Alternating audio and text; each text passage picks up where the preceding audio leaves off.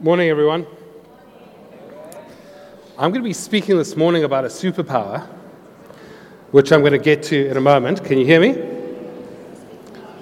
Superpower. Yeah? Got me? Yeah. We're in, in, in, a series called Seed and Salt. The idea of seed and salt came from the Great Commandment, um, the Great Commission, Oh, goodness. The Great Commission. I so feel your pain, Rob. Uh, Paul, it's usually me. Um, the Great Commission eh, at the end of Matthew, where Jesus commands his disciples and says, Go into all the world and make disciples. And, and actually, that, that word go is in the middle voice, it means in your going. In your going, make disciples. So I'm going to talk a little bit this morning about gratitude in the context of going. That's what we're going to talk about. Now, I, um, I actually prepared this sermon for a different context at a different time. And, and as I was reading it in preparation for this morning, I was struck so profoundly, so deeply by how much I needed to read this. That this is primarily for me, and the rest of you are a bonus. That's a true story. See, um, gratitude is such a funny thing. Have you ever those of you who, who drive a vehicle, entered a, been in a, in a traffic circle and you've let somebody in when it's not their turn, and you don't even get a hand saying thank you or a little flicker of the lights, nothing, and you, you feel this deep sense of irritation. You experience that? Just me? Yeah? You feel it? No, no, part of that, I think, is, is, is ego, I'm sure, pride, but part of it is because hardwired into our beings, into our deepest, truest selves, into the, into the core of our soul, is an understanding on an unspoken level that the appropriate response to an unwarranted act of kindness is gratitude. We know this as, as, like, as, as a deep truth. Why? Why do you think that we are hardwired to understand how important gratitude is. You see, the, the guy who entered the circle in front of us is not our friend. You don't know that person, he owes us nothing. So, why is, is that person's ungratitude, ingratitude, lack of gratitude, so profoundly offensive to us? Well, this morning we're going to look at the Gospel of Luke, chapter 17. I ask you to turn you there if you have your Bibles. And we're going to look at why gratitude is such a big deal. I'm going to be reading from Luke chapter 17, verse 11 to 19. Quite a well known story. I'm hoping to look at it through a slightly different lens this morning. On the way to Jerusalem, he, that's Jesus, was passing along between Samaria and Galilee.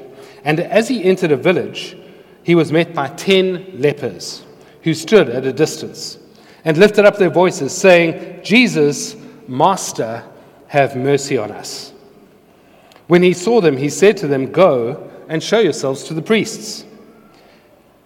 If, you if you have your Bible and you write in your Bible, which you should, highlight the next line. And as they went, they were cleansed. Then one of them, when he saw that he was healed, underline that word, healed, turned back, praising God with a loud voice, and he fell at his face, on his face at Jesus' feet, giving him thanks.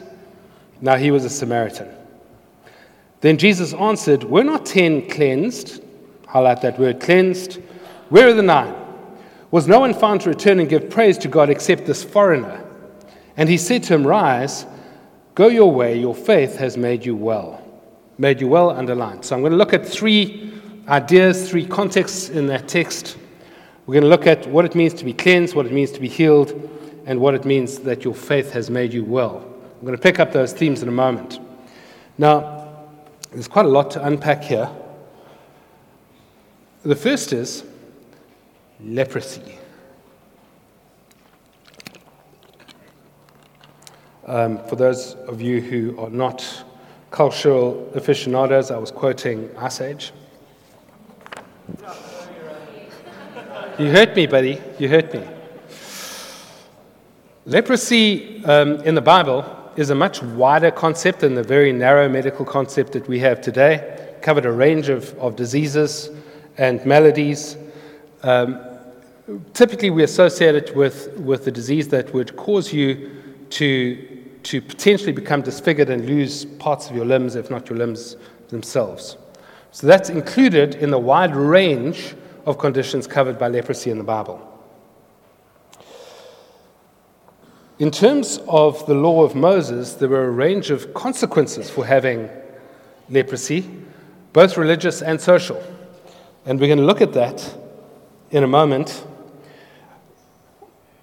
With the benefit of hindsight, with, with more than 2,000 years of, of medical technology and advancement, we can now recognize that many of those measures which are mentioned in the Bible are actually wise quarantine measures. But there's more to it than simply medical quarantine, as we'll see in a moment. I'm going to read from Numbers chapter 5. This is Moses speaking. Command the people of Israel, or rather, Moses recording. Command the people of Israel that they put out of the camp everyone who is leprous or who has a discharge, and everyone who is unclean through contact with the dead. You shall put them out, both male and female, putting them outside the camp that they may not defile the camp in the midst of which I dwell.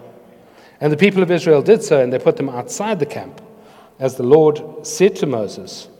So the people of Israel did. So we can see from this Numbers text that the consequences are not only physical, there's, there's a spiritual component to leprosy, which doesn't sound right.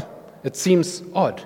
But, but the, the text says the lepers must go outside the camp because they mustn't contaminate, defile the community, the place where I dwell.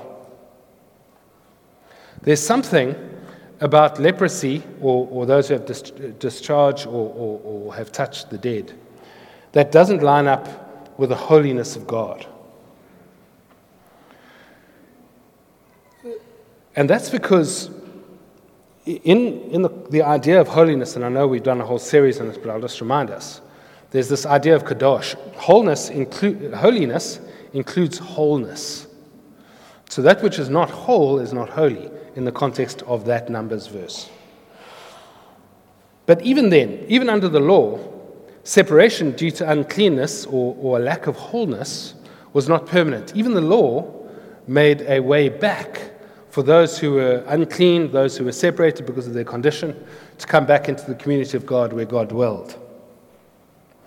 We'll pick it up in, in Leviticus chapter 14. The Lord spoke to Moses, saying, There shall be a law of the leprous person for the day of his cleansing. He shall be brought to the priest. The priest shall go out of the camp, and the priest shall look. So, what that means is somebody who was leprous, who was separated for the period of time that the law required, who then was healed or, or, or became whole again, became uh, no longer infectious the priest would leave the dwelling place of, of, of the city of Jerusalem or of the, the gathering of Israel, would leave their place where God dwelt, would go outside the camp to where the lepers were, would inspect the leper, and then proclaim them clean, if they were clean. Just like Jesus. Jesus was, was in many respects, our high priest, and he went outside of the camp because he died outside of the city limits. And, and that's where he pronounced us clean through his death and resurrection. So, I, I digress. I'm going to get back to Luke now. From verse 11. On the way to Jerusalem, he was passing along between Samaria and Galilee. And as he entered a village, he was met by ten lepers, who stood at a distance and lifted up their voices. So, the, the context is quite important. The physical context is important. Samaria was a region where the Samaritans lived, strangely enough. And the Samaritans were a group of people who, through intermarriage with, with Jewish people, it was Gentiles and Jews, had, had kind, of a, kind of a hybridized form of Judaism. It wasn't regarded as pure Judaism. That incorporated a whole lot of beliefs that came from, from um, Gentile nations and mixed it with Judaism, and the, the, the Jewish people would have regarded that form of religion and those people as not pure. So you have the Samaritans, then you have Galilee. Galilee is known as Galilee of the Gentiles. That's where Gentile people outside of the community of God lived. So to be a Samaritan, leper, was to be twice removed from the people of God. You were removed from the, from the community of God because you were a leper, but then you were also removed because you were a Samaritan. So there were, there were two layers of rejection from the people of God if you were a Samaritan leper. These people who called out to Jesus were double banished. They're in a desperate state. And yet there was something in them, there was something in them that recognized that perhaps this Jesus was the long awaited Messiah, and perhaps this Jesus, who proclaimed freedom to the captives, perhaps this Jesus could heal them. And, and in keeping with the tradition, From a long distance away, they're called to Jesus. They didn't run after him because they'd have made him unclean. And, and something very strange happens in this text. You see, if Jesus is the priest king, who is the long awaited Messiah of Israel, and he looked upon someone who was leprous, he would have declared that they were unclean and couldn't come back into community. Right? That's, what, that's his function, that's his job. But he does something very different in the text, and we're going to look at it. When he saw them, like the priest was required in Leviticus to go outside the camp and see, when he saw them, he said to them, Go and show yourselves to the priests. And as they went, they were cleansed. I say it's unexpected because, not to put too fine a point on it, he was declaring somebody cleansed who wasn't cleansed. All ten of them still had leprosy. So it's a strange thing for him to say, Go to the priests to inspect you, to see if you're clean. I can imagine if I was, put, if I was in the sandals of the Samaritan lepers, if I was in their sandals, I'd think to myself, hey, maybe Jesus needs healing. There's something wrong with his eyes. I can imagine them muttering darkly, why doesn't he go and present himself to the priest? Because clearly there's something wrong with the way he sees. And yet, and yet, at the command of Jesus, they go in faith. And as they go, they're healed. You see, there's, there's a point here. We think, we think I can fulfill the calling of God when this happens, or that happens, or the next thing happens. When I finally overcome this, when I don't have to worry about this, when whatever it is, I don't care, fill in the blank. But the point is, as they went, they were healed. And, and that's, that's the gospel. Jesus commands at the end of Matthew, in your going, make disciples. So we, don't, we don't arrive first and then go. No, no, no. We go. We go. And it's in, in our healing, in our cleansing, in our restoration to wholeness and holiness that discipleship is possible.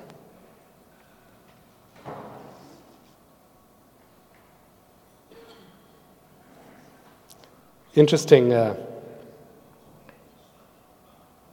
One of the translations of the word went, as they went, one of the translations there is, um, it, it's in the middle voice, so it's, it's continuous. It says, to lead yourself.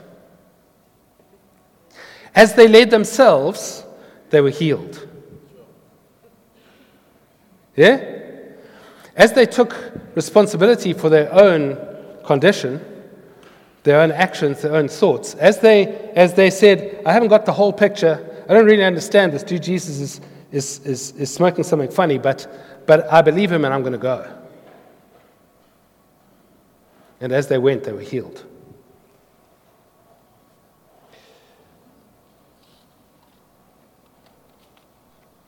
I have a good friend, Brad, who's an ultra marathon runner. he, he runs these insane um, trail runs, like 150 kilometers over mountains. If, if you see me, don't be fooled by my svelte figure. If you see me running up a mountain, you better know that there's something unpleasant behind me and you better run too. That's a true story. So I say to my mate Brad, who, who, who has suffered from a, a severe, severe immune compromised condition um, for decades. And sometimes it's hard for him to breathe, and sometimes it's hard for him to walk up steps. And he gets up at 3 o'clock in the morning in Cape Town, for goodness sakes, in the middle of winter in complete pitch darkness, and runs for 50 Ks over the mountains. So I say to him, Why? Don't you have a car? And isn't that hard? He says, Well, the hardest thing, Raymond, the hardest thing about going for a run at 3 o'clock in the morning when it's cold and wet and dark and windy, because it's always windy in Cape Town, is to get your feet to hit the floor. After that, everything's easy. So, so as they went, as they got their feet to hit the floor, as they led themselves, as they got up and said, I'm not going to be bound by the limitations of my physical condition, my spiritual condition. I'm not going to be bound by those limitations. I'm going to step out and I'm going to follow Jesus and I'm going to go to the priests even though nothing makes sense to me. In their going, they were healed.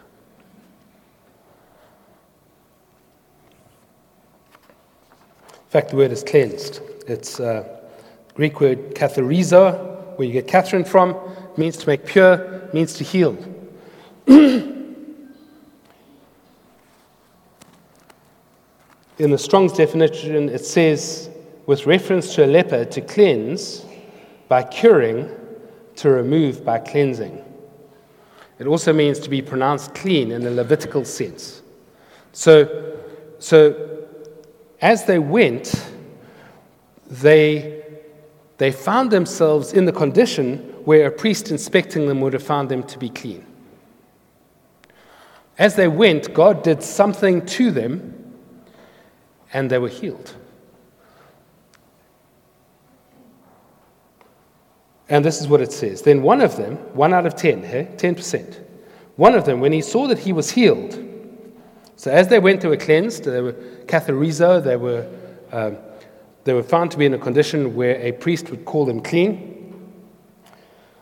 One of them, when he saw that he was healed or cured, turned back, praising God with a loud voice. He turned around. It's such an interesting thing. I, always put myself in the, in the sandals of the people who are in the story and think, what did that look like? So, one guy walking with his nine mates they realize hang on a second, we're, we're cleansed. Now we can actually appear in front of the priests. And he can declare that we're clean, and we can get back into community. That's a big moment. One guy says, Hang on a second, I'm going to go back. I know Jesus told me to do this. I'm going to go back because I need to have a word with Jesus about the fact that I'm healed. There's something I need to say to him.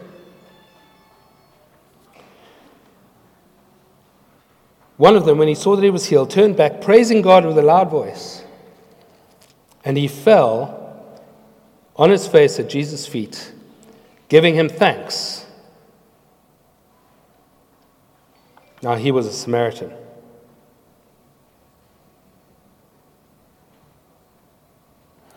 See, something took precedence over, over even presenting himself to the, to the priests to be declared king, uh, to be declared clean, so that he could come back into community.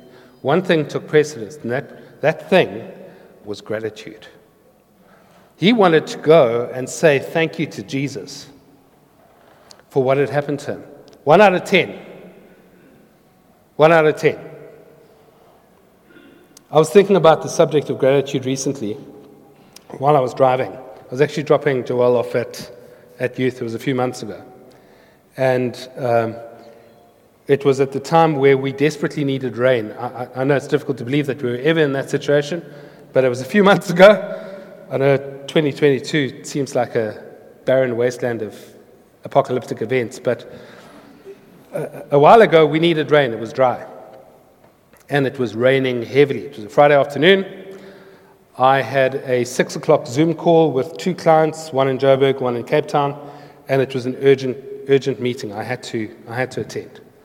So I dropped Joel off, and what is usually a 20 minute drive turned into a one hour and 20 minute drive because people in Durban lose the ability to drive, like sane human beings, when there's a bit of rain. Yes? And here there was a lot of rain. And, and I was driving on, on Kenneth Kaunda, uh, Northway, and, and it was insane. There was, there was an accident, and, and there were minibuses coming up on the inside. There was a, a big bus overtook me on the inside at high speed. I was like, somebody's going to die. And I could feel the red mist coming down. You know, when, when you're trying to be lawful and stay in your lane and people are flying past you and, and trying to push in, and, and you get to that part where I'm saying unkind things about their goats, and, and, and there's anything but gratitude welling up in your heart, you know, and, and stuff, stuff passes your lips that you probably wouldn't say in polite company. So I started thinking about hang on a second.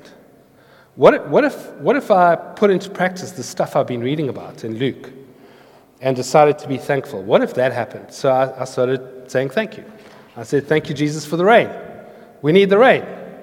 Thank you, Jesus, that my car is moving slowly, but moving. Thank you, Jesus, that I haven't been involved in an accident. Because there are accidents around us, and there are more if people keep driving like idiots. So I started expressing gratitude. And, and as I did that, this calm came over me. And, and I started to feel the red mist lift. I felt less like, like the Incredible Hulk or the mediocre Hulk in my, part, in my instance. And I came to a red light, and, and I was in that state of, of um, peace where I was ready to hug an acacia. I was there. And, and the light turned green in my favor, and I slowly entered the intersection, and somebody went through a red light in front of me, and I T boned their car. I was like, no, man, you've got to be kidding. I'm late already. Started getting missed calls from my client sorting out the details. And I, I got back into my car and I was driving along and I was like, hey, hey, I was doing the thing. I was being grateful. look, look, look, I was being grateful. Now what happened? I'm going to be late. My car's crashed. I've got to fill in insurance. Admin makes my eyes bleed. This is terrible. I was like, isn't gratitude supposed to be working in your favor, right? And then I had this thought. You know that still small voice? I heard this. If you'd entered your intersection in that agitated and rushed state, you'd have got in fast and that car would have hit me on the right side. And I wouldn't be grumpy because the front of my car is a little bit bent. I'd be in a completely different condition. Maybe having that word with Jesus in person, who knows? So, so even in the natural, which is a, a shadow of the supernatural, even in the natural, gratitude can have consequences. And I must say, after that, I was ready to hug acacias again. I was like, bring forth the trees that I may hug them. So, people speak about developing an attitude of gratitude. Now, apart from having a pleasing, kind of catchy rhyme to that, there's, there's some power in that. It's actually a bit of a superpower. Because when, when you are in an attitude of gratitude, it's very difficult not to feel like a motivation speaker when I say that. But when, you, when you're in an attitude of gratitude, your experience of the world is completely different. Do you have a fr- I know that you know someone, and I'm about to say something, and you're going to think of someone. Have you ever been around somebody who has this incredible ability to find a dark cloud to every silver lining? You're thinking of someone, right? How much fun is it around to be those people? No, it's terrible to be around those people. Energy vampires, they're awful. They suck the life out of you. It's terrible. Why? Because it's ingratitude. Like there's, there's always something to be grateful for. Um, And what happens is when, if we live in an attitude of a lack of gratitude, then everything is dark. And in the movie that plays in your head, you are always in the role of the victim. I, uh, I ride a mountain, well, I haven't for a while, but I, I ride a mountain bike uh, on, on trails. And there's a fascinating thing about riding a mountain bike or, or a dirt bike of any description is if you look in front of the tire, which is the part that interests you most, because if the tire hits something, you fall. If you look directly in front of the, the, the tire, and if you look at the obstacles around you as you're riding, there's an effect called the magic elastic. And it, it draws you like a magic elastic to that obstacle, and you hit it. Every time. Because what you focus on, you will hit. What you focus on, you will travel towards. That's the way we're built. So, so if you focus on the obstacles, if you focus on the stuff that is making you grumpy, then that's all you will experience. If we focus on the path, on the way, the truth, and the life, on Jesus, the one who's above every obstacle, then that's what we'll find. People I've read who see the hand of God in everything will see the hand of God in everything. See, I, have discovered that, that riding a mountain bike is a supernatural experience for me. Because when I lift my eyes and I look not at the ground immediately in front of me, but where the path is leading up ahead, my body and my bike get there. It's like magic. And that's, I think, one of the best analogies of faith I've ever seen is actually you've got to lift your head above the circumstances. You've got to look to where the path is going, and your body and your bike get there. That's faith.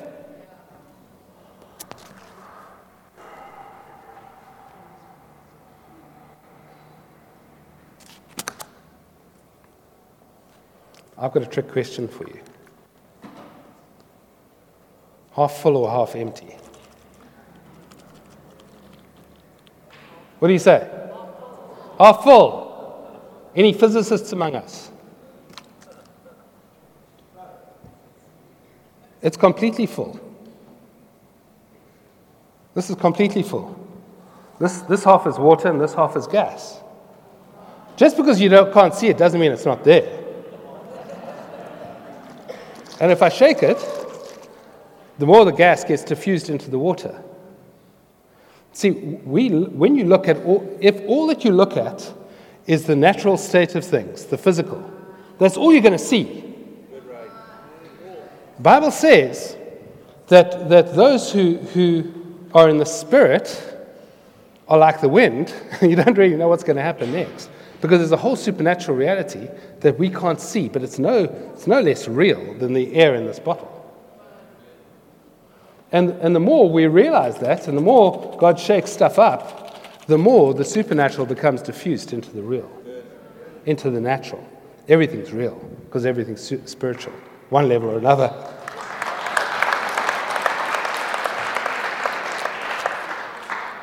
See, when God shakes stuff up, there's always more happening than what we can see.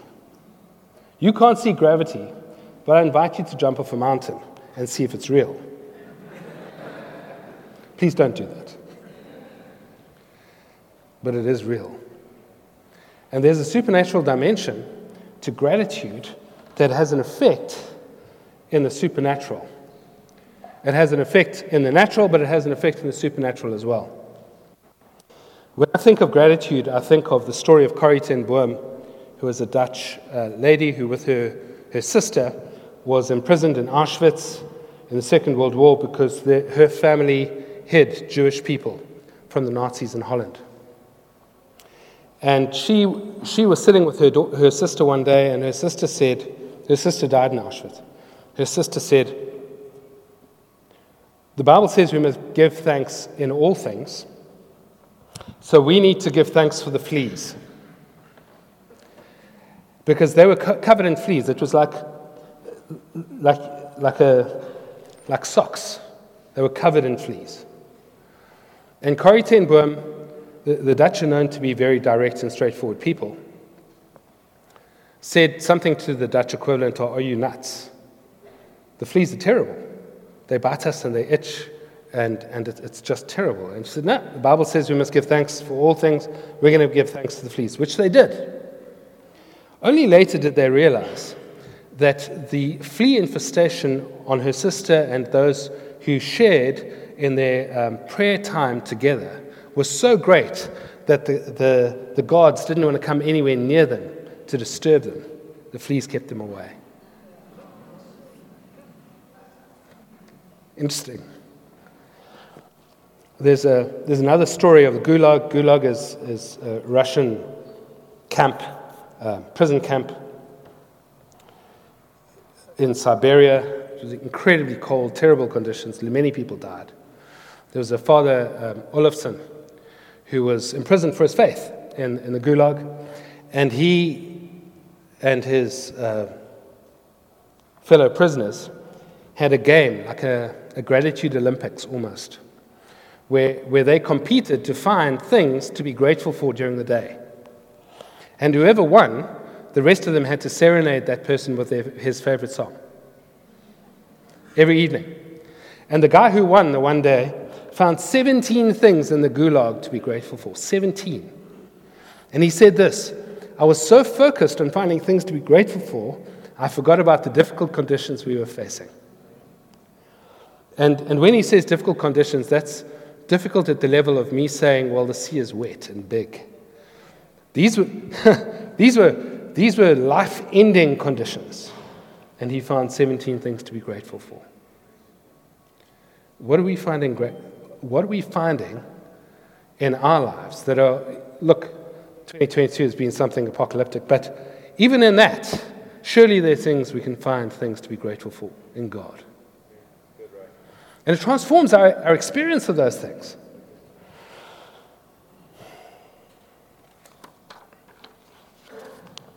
Finally, back to Luke. Then Jesus answered, Were not ten cleansed? Where are the nine? Was no one found to return and give praise to God except this foreigner?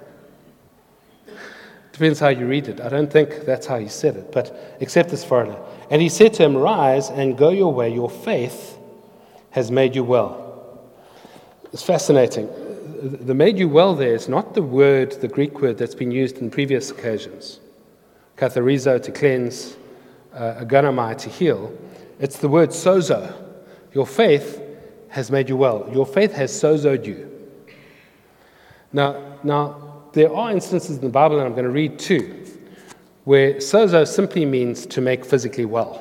I'm going to read two examples, both in Luke. Um, and when the woman saw that she was not hidden, she came. This is the woman who took hold of the garment of Jesus and was healed. She came trembling and falling down before him, declared in the presence of all the people why she touched him and how she'd been immediately healed. And he said to her, Daughter, your faith has made you well, your faith has sozoed you. Go in peace. So that was a woman with an issue of blood, and God healed her. He brought sozo, wholeness, to her through Jesus. In Luke 18, a man approaches Jesus. Jesus says to him, What do you want me to do for you? he said, Lord, let me recover my sight. And Jesus said to him, Recover your sight. Your faith has made you well. And immediately he recovered his sight and following him, glorifying God. And all the people, when they saw it, gave praise to God. That's in Luke 18. So in both of those instances, sozo means physical healing. But it doesn't only mean that, it can mean something else as well. It can mean salvation.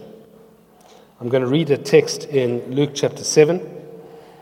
One of the Pharisees asked him, Jesus, to eat with him, and he went into the Pharisee's house and reclined at table. And behold, a woman of the city who was a sinner, when she learned that he was reclining at table in the Pharisee's house, brought an alabaster flask of ointment. And standing behind him at his feet, weeping, she began to wet his feet with her tears and wiped them with the hair of her head and kissed his feet and anointed them with the ointment. Now, when the Pharisee who'd invited him saw this, he said to himself, If this man were a prophet, he would have known who and what sort of woman this is who's touching him, for she's a sinner, as if he wasn't. And Jesus answering and said, Simon, I have something to say to you. And he answered, Say it, teacher. A certain moneylender had two debtors. One owed 500 denarii and the other 50. When they could not pay, he cancelled the debt of both. Now, which of them would love him more? Simon answered, The one, I suppose, for whom he cancelled the larger debt. And he said, You've judged rightly. Then turning towards the woman, he said to Simon, Do you see this woman? The point was he didn't see the woman. He said, Do you see this woman? Anyway, I don't want to have another preach. That's a different story. I entered this, her house. You gave me no water for my feet. She's wet my feet with her tears and wiped them with her hair. You gave me no kiss, but from the time that I came in, she has not ceased to kiss my feet. You did not anoint my head with oil. All of these were basics, basic hospitality, and he'd done none of it. Um, but she has anointed my feet with ointment. Therefore, I tell you, her sins, which are many, are forgiven, for she loved much. But he who is forgiven little loves little. And he said to her, Your sins are forgiven. Then those who were at table with him began to say among themselves, Who is this who even forgives sins? And he said to the woman, Your faith has saved you, sozoed you, go in peace. In this story, Jesus links gratitude to love. He says, Those, the one who is forgiven much, loves much, has the greatest amount of gratitude. See, see, when we're, when we're in sin, it is incredibly difficult to us, for us to conceive that God loves us or that He's for us. But this woman who was in sin realized that. She got that Jesus was able to heal her of her sins, to forgive her. And that, that knowledge saved her, and her response was gratitude.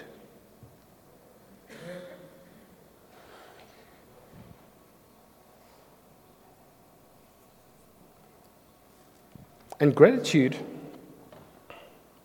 gratitude is not just thank you. Gratitude sometimes, usually, looks like something. For, for, this, for this lady, gratitude looked like defying all the social norms, to lay down the glory of her hair, which was her glory, at the feet of the one who was the source of all glory.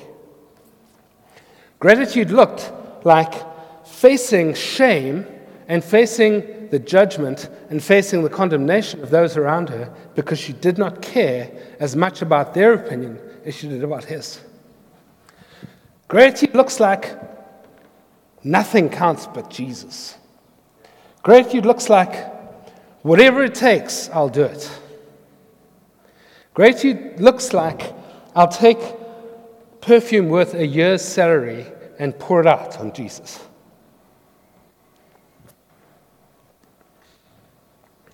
We don't know what Simon did after this, in, in the moments following this conversation. But the story of this woman and her jar of alabaster, Uh, alabaster jar of ointment and what she did in worship to Jesus, preparing his body. What, what she did has been spoken of countless thousands of times in countless thousands of meetings, in countless encounters between believers who needed to know something about the goodness of God. Anyway, so the Samaritan leper, back to Luke. The Samaritan leper, Jesus says to him, Your faith has made you well. Your faith has saved you. Now, was he talking about salvation? I think so, probably, because we're saved by faith, right? But there's an alternate meaning. I can't say it with certainty but I like it. Your faith has made you whole. I wonder whether this wasn't a leper who regained some missing bits. I wonder whether he didn't regain a hand or a foot or a finger because Jesus made him whole. I wonder whether nine lepers went on their way completely healed in that they were no longer leprous, but they weren't whole. And one got his fingers back. I wonder. I don't know. I'd like to think so.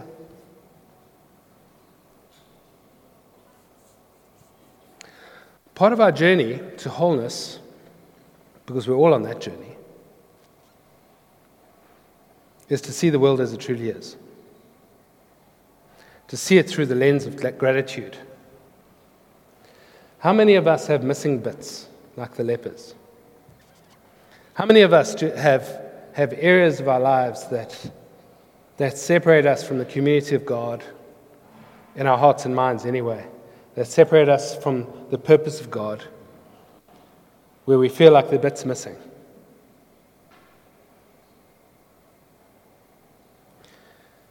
We have a moment this morning where God says, In your gratitude and in your going, I will heal you. In your gratitude and in your going, I will restore you. In your gratitude and in your going, you will make disciples of all the nations. I want to give people an opportunity. You don't have to come to the front. But I'm going, to, I'm going to spend a few moments to create the space where you can have your face to face with Jesus and invite him into your life to heal the bits that you hide from the rest of the world. To heal those parts that make you feel unclean. To heal those parts that make you feel like there's something missing.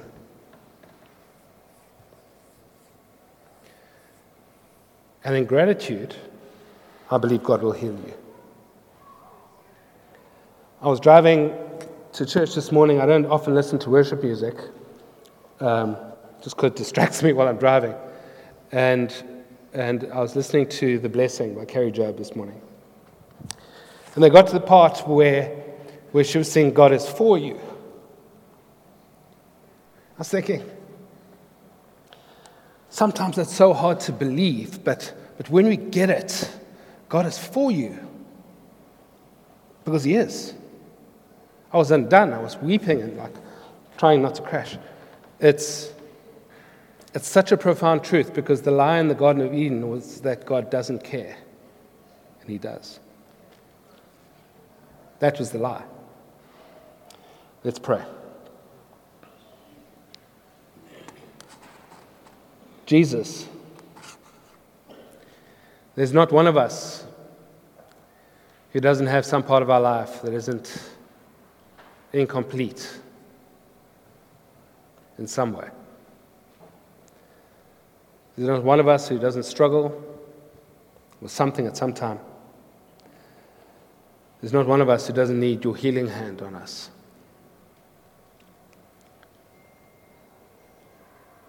We present ourselves this morning to the high priest, to you, Jesus. And we declare in this moment our profound gratitude for who you are and what you've done for us. It's going to give you some moments, a few seconds to just have that conversation with Jesus.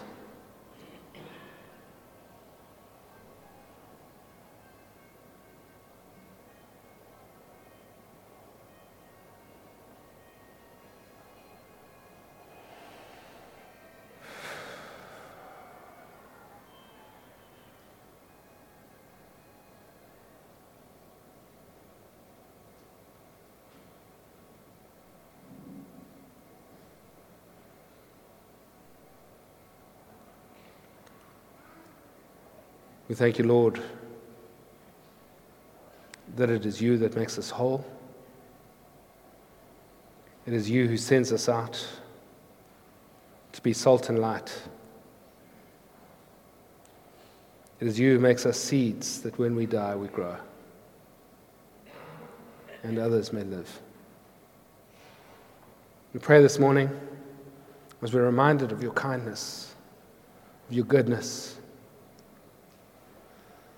of how you are for us. We thank you for your gracious hand. When life is hard, when people die, when illness prevails, when circumstances are so tough, in all these things, you are still good. And you are still God. And your kindness overwhelms us.